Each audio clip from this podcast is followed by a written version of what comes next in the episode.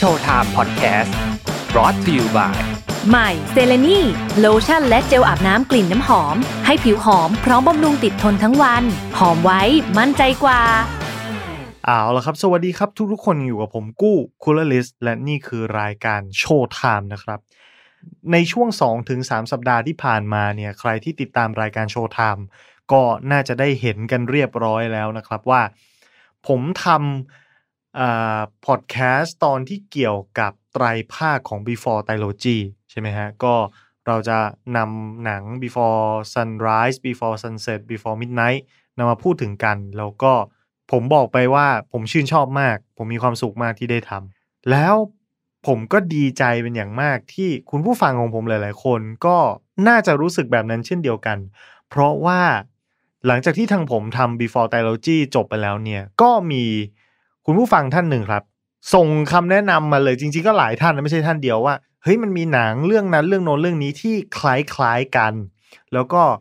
อยากให้ผมนำมาเล่านำมาพูดคุยนำมาแลกเปลี่ยนกัน ซึ่งก็เป็นไอเดียที่ดีมากๆนะก็ต้องขอขอบคุณทุกท่านด้วยนะครับ แต่บังเอิญว่ามีอยู่เรื่องหนึ่งที่ผมสะดุดตาสะดุดใจเป็นพิเศษ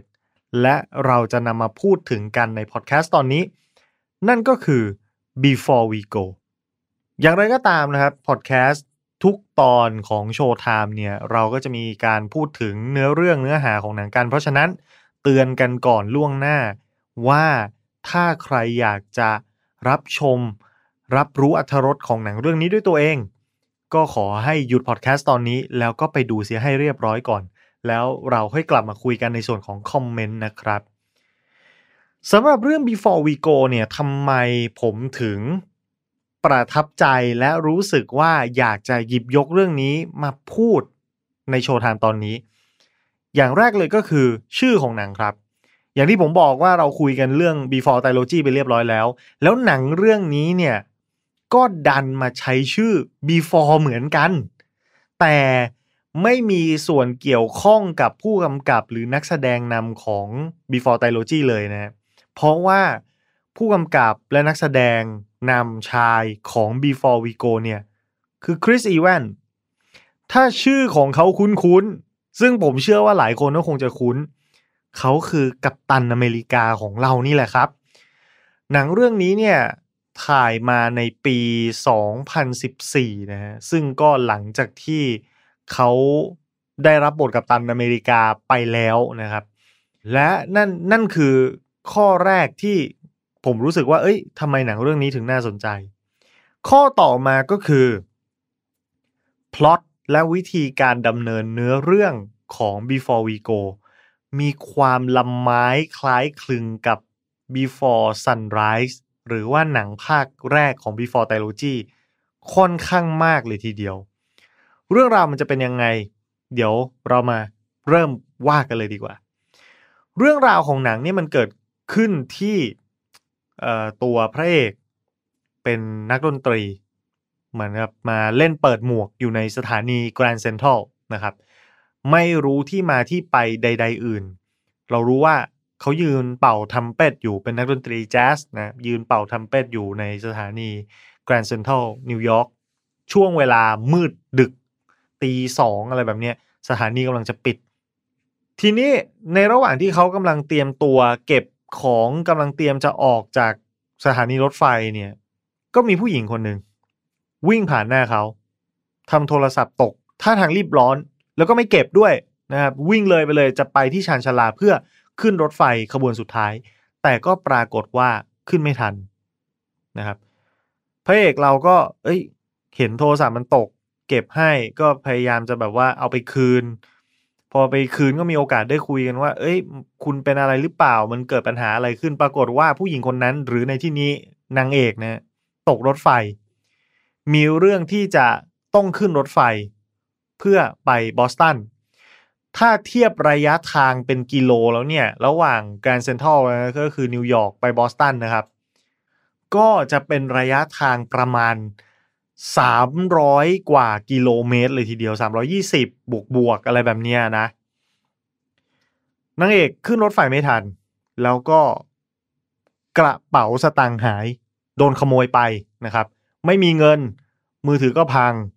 ไม่มีอะไรติดตัวทั้งสิ้นนะครับแล้วก็ดูจะกำลังมีความกลุ้มใจเป็นอย่างมาก ตัวพระเอกของเราก็รู้สึกว่า เออ อยากจะช่วยอะก็เลยเข้าไปคุยว่าถามมีปัญหาเป็นอะไรยังไงนางเอกก็เลยเล่าเรื่องราวให้ฟังว่าโดนล้วงกระเป๋า แล้วก็มีธุระที่จะต้องไป แต่ว่าไปไม่ทันแล้วพระเอกก็เลยหลังจากที่พยายามจะอ่าขึ้นแท็กซี่ไหมมีเงินสดหรือเปล่าไปได้ถึงไกลแค่ไหน หลังจากพูดคุยทำความรู้จักสองคนนี้เนี่ยตอนแรกเนี่ย ไม่ไว้ใจกันนะก็คือเหมือนกับเห็นหน้ากันแล้วก็ คนนี้มันคนแปลกหน้า มันจะไว้ใจได้หรือเปล่าในขณะที่พระเอกเราก็พยายามจะช่วยจังเลยอะไรแบบเนี้ยแต่หลังจากที่พระเอกรู้เรื่องว่าโอเค โดนถูกล้วงกระเป๋าใช่ไหมกระเป๋าสตางค์หายใช่ไหม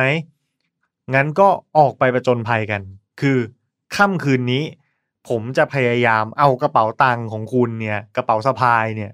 กลับมาให้คุณให้ได้นะครับ ทั้งสองคนก็เลยโอเค ออกเดินทางไปด้วยกัน แล้วก็ค่อยๆติดตาม หากระเป๋าสตางค์คืน ในขณะเดียวกัน มันก็เริ่มมีการได้พูดคุย เดินไปในตามเมืองในท้องถนนของเมืองนิวยอร์กยามค่ำคืน ในบรรยากาศแบบหนาวๆในช่วงเดือนธันวาคมอะไรแบบนี้ทั้งสองคนก็เริ่มมีการพูดคุยแลกเปลี่ยนกัน จากตอนแรกที่ไม่มีใครรู้ประวัติอะไรของใครมากมาย แต่ทั้งสองคนก็เริ่มที่จะค่อยๆคคลาย ปมประเด็น ซึ่งในจุดเนี้ยถือว่าเป็นสิ่งที่หนังเรื่องนี้ทำต่างจาก before sunrise นะครับ เพราะว่าตอน before sunrise เนี่ยหนังมันจะเป็นการที่ชายหนุ่มหญิงสาวสองคน ไม่มีอะไรซับซ้อนกว่านั้นทำความรู้จักกันถูกชะตากัน แล้วก็ออกไปเดินเที่ยวในเมืองด้วยกัน ไม่มีอะไรซับซ้อนกว่านั้น คุณจะได้เห็นการแลกเปลี่ยนทัศนคติเรื่องราวต่างๆ ในชีวิตของพวกเขา เต็มๆเลย คุณจะได้รู้จักตัวละครแบบ ค่อนข้างจะตลอดทั้งเรื่อง ค่อยๆ เล่า ค่อย ๆ พูด ค่อย ๆคลายบุคลิกออกมา แต่ในขณะที่ before we go เนี่ย หนังมันมีพล็อตหนังมันมีเมนหลักของเรื่องอยู่ ก็คือทั้งตัวพระเอกและนางเอกเนี่ย ต่างก็มีเหตุผลอะไรบางอย่าง ที่ทำให้เขามาอยู่ในนิวยอร์กในค่ำคืนนี้ เราได้รับรู้เรื่องราวของนางเอกก่อนครับว่านางเอกเนี่ยเหมือนกับหนีแฟนตัวเองมา แล้วก็คือหนีสามีนะนางเอกก็คือแต่งงานแล้วมีสามี หนีสามีตัวเองมาอยู่ที่นิวยอร์กแล้วก็ต้องรีบกลับไปที่บ้านก่อนที่สามีจะ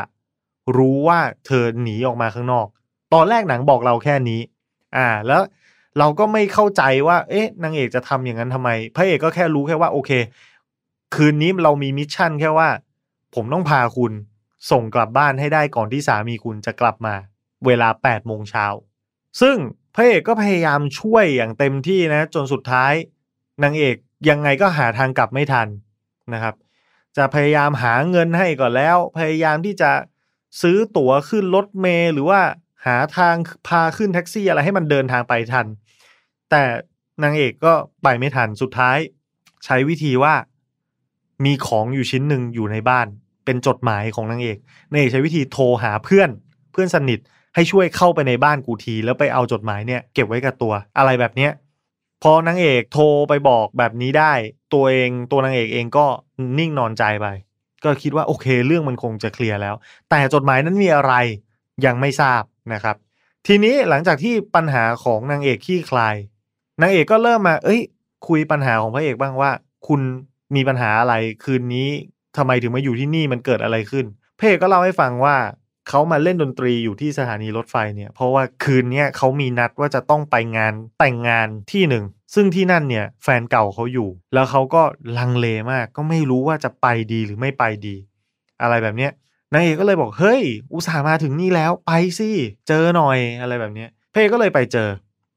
ปรากฏว่าหลังจากที่เจอแฟนเก่าของตัวเองเอกก็เริ่มแบบรู้สึกแบบเขินเขินเป๋เป๋ทำอะไรไม่ถูกหนีหนีออกมา จังหวะที่หนีออกมาเนี่ย ทั้งตัวพระเอกนะและนางเอกเนี่ยได้มานั่งคุยกันว่า เฮ้ย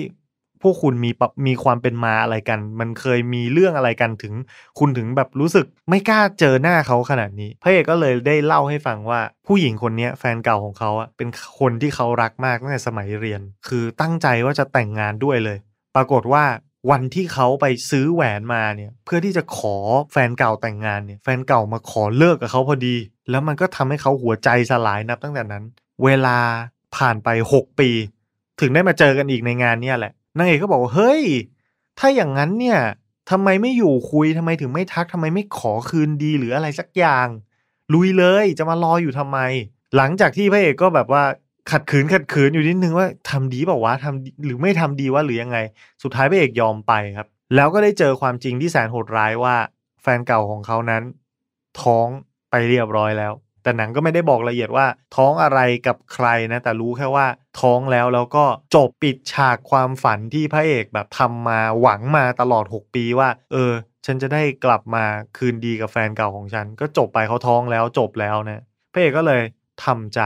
ทีนี้ในฝากนางเอก หลังจากที่ตอนแรกนึกว่าเรื่องราวของฝั่งนางเอกเนี่ยจะคลี่คลายไปแล้วนะทั้งสองคนได้มีโอกาสแบบเข้าไปนั่งร้านหมอดู แล้วนางเอกก็ให้ให้ให้หมอดูดูหมอเล่นๆแต่ว่าขอใช้โทรศัพท์หน่อย โทรไปสอบถามความคืบหน้า เพื่อนตัวเองว่าที่ให้เข้าไปที่บ้านเนี่ย แล้วไปหยิบของเป็นจดหมายชิ้นหนึ่งมาเก็บไว้กับตัวเนี่ย เรียบร้อยไหม ปรากฏว่าเพื่อนนางเอกเข้าไปไม่ได้ เจอสัญญาณการขโมย เสียงดัง เออไม่สามารถที่จะงัดเข้าไปในบ้านได้อะไรแบบเนี้ยเนยก็เลยบอกอ๋อชิบหายแล้วทำไม่ทันแล้ว แก้ไขไม่ได้แล้ว ก็หลังจากที่ตอนแรกนึกว่าเรื่องราวขี้คลายก็ร่าเริงดี แต่พอรู้ว่าเพื่อนตัวเองไม่ทำไม่สำเร็จก็กลับมาห่อเหี่ยวเหมือนเดิมพระเอกก็เลยถามว่าคุณมีเรื่องอะไรกันเหรอช่วยเล่าให้ฟังหน่อยได้ไหมนางเอกก็เลยเล่าเรื่องที่แท้จริงว่าทำไมเธอถึงมาอยู่ที่นี่ แล้วมันเกิดเรื่องอะไรทำไมมันต้องวุ่นวายขนาดนี้ในคืนนี้เนี่ย นางเอกบอกว่า เธอเจออีเมล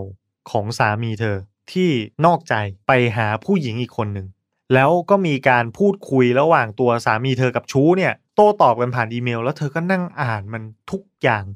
อ่านมันทุกหน้า ก็เห็นว่าพวกเขาแบบมีความสัมพันธ์ที่ลึกซึ้งต่อกัน ไม่ใช่แค่มีเซ็กส์หรือมีอะไรกัน แต่ว่าคนที่เล่าเรื่องความทุกข์ความสุขแชร์นู่นนี่นั่นให้กัน แล้วเธอรู้สึกว่ามัน มันเกิน เกินกว่าสิ่งที่เธอเป็นเนี่ยแล้วการการสมรสของเธอชีวิตคู่ของเธอมันคืออะไร อะไรแบบเนี้ย เธอก็รู้สึกแย่มาก ด้วยความโมโห เธอก็เลยเขียนจดหมายด่าผัวตัวเอง ว่าแกมันคนเลวแกมันนอกใจฉันนู่นนี่นั่น ฉันจะเลิกกับแกฉันจะหนี ฉันจะไม่อยู่กับแกแล้วด่ากลาดระบายอารมณ์ เรียบร้อย ถอดแหวนแต่งงาน วางไว้บนจดหมาย ไว้ที่หัวเตียง แล้วตัวเองก็หนีออกมานิวยอร์กหลังจาก ใช้เวลาอยู่ในนิวยอร์กไปไปเหมือนกับไปนั่งบาร์ดื่มย้อมใจแล้วก็มาคิดย้อนหลังว่า เฮ้ย สิ่งที่เราทำไปนี่มันถูกต้องหรือเปล่า ดันมาคิดได้ว่ายังรักสามีตัวเองอยู่ แล้วก็ไม่ได้อยากจะเลิกกับเขา ก็เลยนึกขึ้นได้ว่า วิธีเดียวที่จะป้องกันไม่ให้การเลิกกันมันเกิดขึ้นได้ คือต้องกลับไปทำลายจดหมายตัวนี้เสียอะไรแบบเนี้ย นี่คือสามีนางเอกเนี่ยออกเดินทางไปทำงานต่างเมืองอะไรแบบเนี้ยแล้วปรากฏว่าเขากำลังจะกลับมา แล้วถ้าเกิดว่านางเอกกลับไปไม่ทัน คือกลับไปช้ากว่าสามีตัวเองกลับบ้านเนี่ย สามีก็ต้องมาเจอจดหมายแล้วเขาก็จะรู้ความจริงว่านางเอกจับได้แล้วอะไรแบบเนี้ยแล้วพอนางเอกคิดว่า เออ เราต้องกลับบ้านไปทำลายจดหมาย ปรากฏว่าก็โดนล้วงกระเป๋าไปซะก่อน ไม่มีเงิน ไม่มีวิธีการติดต่อสื่อสารใดๆทำอะไรก็ไม่ได้ สุดท้ายก็เลยแบบ มาปะเข้ากับพระเอก แล้วทั้งสองคนก็ออกประจนภัยในค่ำคืนนั้นกัน แต่ก็กลายเป็นว่าในเมื่อเรื่องราวมันมาถึงตอนนี้ก็เหมือนเหมือนต่างฝ่ายต่างปลดล็อกไปเรียบร้อยแล้วครับ ว่าสำหรับพระเอกนั้น ความฝันของเขาที่เคยมีผู้หญิงคนที่เขารักมาก ๆ เป็นอดีตแฟน แต่ 6 ปีที่ผ่านมาหลังจากที่เลิกกัน เขาเฝ้าฝัน เขาเฝ้าคิดว่า เฮ้ย มันจะกลับมาเป็นจริงได้ แต่ในวันนี้เขารู้แล้วว่ามันไม่ได้ แต่เขาดันกลับมาหลงรักนางเอกเสียเองนะในขณะที่นางเอกนั้นก็เริ่มรู้สึกว่าถึงแม้ว่านางเอกจะรักสามีของตัวเอง แต่เขาก็ทำให้เธอเสียใจมากๆ แล้วเขาก็รู้สึกว่าเฮ้ยมันอาจจะไม่ใช่สิ่งที่ถูกต้องหรือเปล่าก็ไม่รู้เกิดความสับสน เพราะเธอก็มีใจให้กับพระเอกเหมือนกัน แต่อย่างไรก็ตามสิ่งที่เธอเลือกที่จะทำก็คือต้องกลับไปเผชิญหน้าความจริง ไม่รู้ว่าสามีของเธอนั้นจะง้อขอคืนดีหรือไม่หรือว่าจะเกิดอะไรขึ้นอะไรแบบนี้ แต่สุดท้ายเมื่อเช้าวันรุ่งขึ้น ทั้งสองคนก็ตัดสินใจว่าส่งนางเอกกลับบ้าน ตามหมายกำหนดการเดิมพระเอกก็มาส่ง เพียงแต่ว่าภายในช่วงเวลาหนึ่งคืนที่ทั้งสองคนเนี่ยใช้เวลาดีๆ ร่วมกันได้ประจนภัยกัน ได้เรียนรู้ซึ่งกันและกัน มันทำให้สองคนเริ่มมีความผูกพันแล้วก็มันจะเป็นไปได้หรือเปล่านะ ที่สองคนนี้จะกลับมาพบ หรือว่ากลับมารักกันอีก ฉากจบของหนังเนี่ยก็คล้ายๆกับ Before Sunrise เลยก็คือพระเอกไปเอาเหมือนกับกระดาษแบบสอบถามในโรงแรมนะครับว่า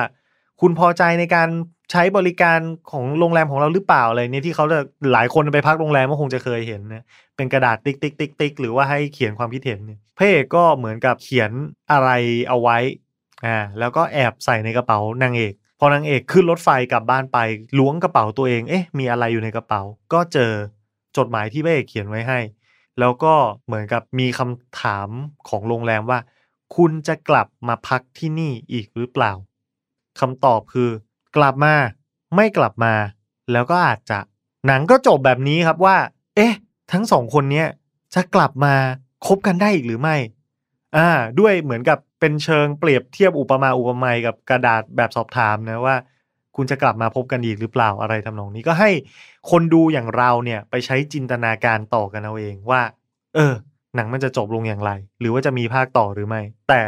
หนังเรื่องนี้ก็สร้างไว้ตั้งแต่ปี 2014 แล้วนะครับ ก็ค่อนข้างจะนานแล้วนี่ปี 2022 แล้ว อย่างไรก็ตามอย่างที่ผมได้บอกไปตอนแรกว่าพล็อตเอยอะไรเลยการดำเนินเนื้อเรื่องรูปแบบต่างๆ เนี่ย มันคล้ายๆกับ Before Sunrise มาก มันแทบจะเรียกว่าเหมือนหนัง ทำเรียนแบบกันเลยล่ะ แต่เขาก็มีจุดเด่นของเขา เขาก็มีโมเมนต์ที่ดีของเขาอยู่ ถ้าเปรียบเทียบกันผมประทับใจ Before Sunrise มากกว่า แต่นั่นอาจจะเพราะว่าผมรู้จักหนังเรื่องนั้นก่อน ผมได้ดูก่อน ถ้าผมได้ดูหนังเรื่องนี้ ผมอาจจะชอบหนังเรื่องนี้มากกว่าก็ได้นะครับ หนังเรื่องนี้มีพล็อตก็คือมันมีซัสเพนมีเรื่องให้ติดตามนิดนึงว่า เรื่องเบื้องหลังของนางเอกมันคืออะไร มันมีการลุ้นนิดนึง มันมีการเอาใจช่วยนิดนึงว่าจะเกิดอะไรขึ้นต่อไป ความจริงคืออะไรอ่ามีพอตแบบนี้อยู่ ในขณะที่ Sunrise เนี่ยมันไปเรื่อยๆ ไปเรื่อยๆ ไม่มีหน้า2หน้า3มันคือหน้าเดียวอ่าเพราะฉะนั้นด้วยความที่สร้างทีหลังเนี่ยตัว Before We Go มันก็เลยมีความสมัยใหม่มากกว่านะคล้ายๆกับหนังยุคปัจจุบัน สิ่งที่จะต้องให้เครดิตก็คงจะต้องบอกว่าคริสอีแวนในฐานะที่ผมเห็นเนี่ยเขาเป็นนักแสดงนะผมไม่ทราบมาก่อนว่าเขาเคยกำกับหนังเรื่องอะไร และไม่ทราบว่าเขากำกับหนังเรื่องนี้ ผมถือว่าใช้ได้นะ ผมถือว่าในเชิงการกำกับเนี่ยก็ไม่เลวไม่แย่ซีนต่างๆ มุมกล้องอะไรที่เลือกใช้ไดอะล็อกทำได้ก็ค่อนข้างดีแต่ยิ่งดูเรื่องนี้มันยิ่งทำให้ผม appreciate before trilogy มาก ๆ เพราะว่าทางนั้นเขาเขียนเนื้อเรื่องละเอียด แล้วบทสนทนามันดูแล้วมันไม่เหมือนหนังเลยอะ่ะมันเหมือนออกมาจากปากคนจริง ๆอะ่ะแล้วไม่ว่าจะเรื่องสถานที่เอ่ยบรรยากาศอะไรต่างๆอะ่ะผมว่า Sunrise มันมันน่าเชื่อกว่าเออ มัน มันดูน่าเชื่อกว่าที่พอเป็นสถานการณ์คนไปเที่ยวต่างประเทศ คนแปลกหน้า ไม่รู้จักกันมาก่อน มาเจอกันแล้วมันมีโอกาสจะทำอะไรบ้าๆ ได้มากกว่า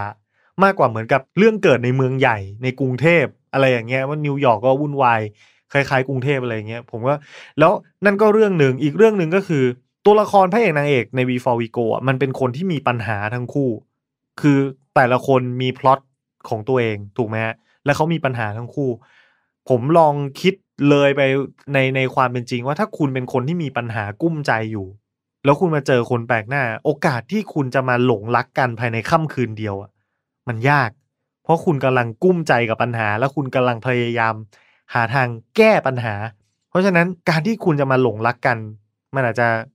เกินจริงไปนิดนึงอันนี้คือจุดที่รู้สึกว่า เออมันขัดใจอะไรแบบนี้แล้วก็ถ้าเรื่องที่ชมจะเป็นคริสอีแวนนางเอกน่ารักนะ บอกก่อน เรื่องที่รู้สึกขัดก็จะเป็นคริสอีแวนอีกนั่นแหละ เพราะด้วยความที่ผมดูหนังเรื่องนี้ช้า ผมมาเจอคริสอีแวนในฐานะกับตันอเมริกามาเป็นสิบปีตั้งแต่ ตั้งแต่กัปตันอเมริกาภาคหนึ่งจนอเวนเจอร์อะไรอย่างเงี้ย คือเราเห็นคริสอีแวนในมาดกัปตันมานานมากจน พอมาดูหนังเรื่องเนี้ย ผมไม่เชื่อว่าเขาเป็นนักดนตรีพเนจรน่ะผมว่าไม่เชื่อว่าเขาคือคนอกหักที่รอหญิงสาว อดีตแฟนมาหกปี เขาหล่อเกินไปฮะ ถึงจะไม่ได้บึกเท่าตอนเล่นแบบกับตันภาคหลังๆ แต่ว่าผมรู้สึกเขาหล่อเกินไปอะแล้วแล้วแล้วเขามีบทที่เป็นหน้าประจำของเขาแล้วอะมันเลยทำให้ผมไม่อินตัวละครตัวนี้เท่าไหร่นัก ซึ่งมันอาจจะไม่ได้เป็นปัญหาสำหรับคนทั่วไปมั้งแต่ว่ามันก็คงเป็นปัญหาของผมนั่นแหละ ผมก็แค่รู้สึกว่าเราดันไปจำเขาในบทบาทอื่นไปเสียมากกว่าอะไรแบบเนี้ยก็ แต่ก็ไม่เป็นไรนะ ถ้าพูดถึงว่าคุณภาพของหนังโดยรวม พูดถึงความสนุกสนานที่ได้รับเนี่ย ถึงแม้ว่ามันจะมีความคล้ายคลึงกับหนังรักที่ขึ้นหิ่ง แต่ผมว่าเขาก็ทำออกมาได้ไม่เลวนะ ก็ก็ก็สนุกดี เป็นหนังที่ดูแล้วยิ้มได้ มีจังหวะที่แบบ เออ น่ารัก มีข้อคิดดีๆ ให้เหมือนกันนะครับ อย่างเช่น จังหวะที่เขาบอกว่าชีวิตคู่อะมันลำบากเสมอแหละ ไม่ว่าคุณจะคบกับใครอะมันมีเรื่องให้ struggle มันมีเรื่องที่ให้กดดันให้ท้อแท้ให้เศร้าใจ มันอยู่ที่ว่าคุณเลือกจะทำเรื่องพวกเนี้ยกับใคร อ่า นี่คือข้อคิดข้อที่หนึ่งข้อคิดอีกข้อหนึ่งก็ได้เป็นซีนสวยๆเหมือนกันว่า ถ้าคนเราคอมมิตหรือว่าลงหลักปักฐานกับใครสักคนแล้วเนี่ย เราก็อาจจะไปเจอรัก หรือว่าเจอคนที่ดีกว่าได้ จริงไหม อ่า นี่คือพระเอกนางเอกเขาคุยกัน พูดมาว่าอย่างนี้พระเอกก็บอกว่า ไม่จริง ถ้าคุณลงหลักปักฐานกับใครสักคนแล้ว คุณจะต้องไม่ยอมให้ตัวเองเนี่ย ไปมองหาคนที่ดีกว่า ซึ่งคุณจะเชื่อเช่นนั้นหรือไม่ดีเบตกันได้นะ เพราะส่วนตัวผมรู้สึกว่า เรามีโอกาสที่จะเจอคนที่ดีกว่าเสมอ แต่ในความคอมมิชเมนต์นั้นน่ะมันก็มีเส้นแบ่งอยู่ที่ว่า คุณทำอะไรผิดไปหรือยัง ถ้าคุณยังไม่ได้ทำอะไรผิด ความรักความปรารถนาดีที่มีให้คนอื่นรอบข้าง ผมก็มองว่ามันก็ไม่ได้เป็นเรื่องผิด แต่นั่นก็อาจจะเป็นสิ่งที่เราคิดเห็นไม่เหมือนกันก็ได้ เพราะฉะนั้น Before We Go เป็นหนังที่สนุกดีครับ ก็ถ้ามีโอกาสก็ลองดูกัน ถ้าใครที่ชอบ Before Trilogy ก็ลองดูเรื่องนี้นะ มันอาจจะเป็นหนังที่คุณรู้สึก feel good กับมันเหมือนกันก็ได้ วันนี้ขอบคุณสำหรับการติดตามแล้วพบกันใหม่ในคราวหน้าสำหรับวันนี้ สวัสดีครับ โชว์ไทม์พอดแคสต์ presented by เซเลนีโลชั่นและเจลอาบน้ำกลิ่นน้ำหอม หอมไว้ มั่นใจกว่า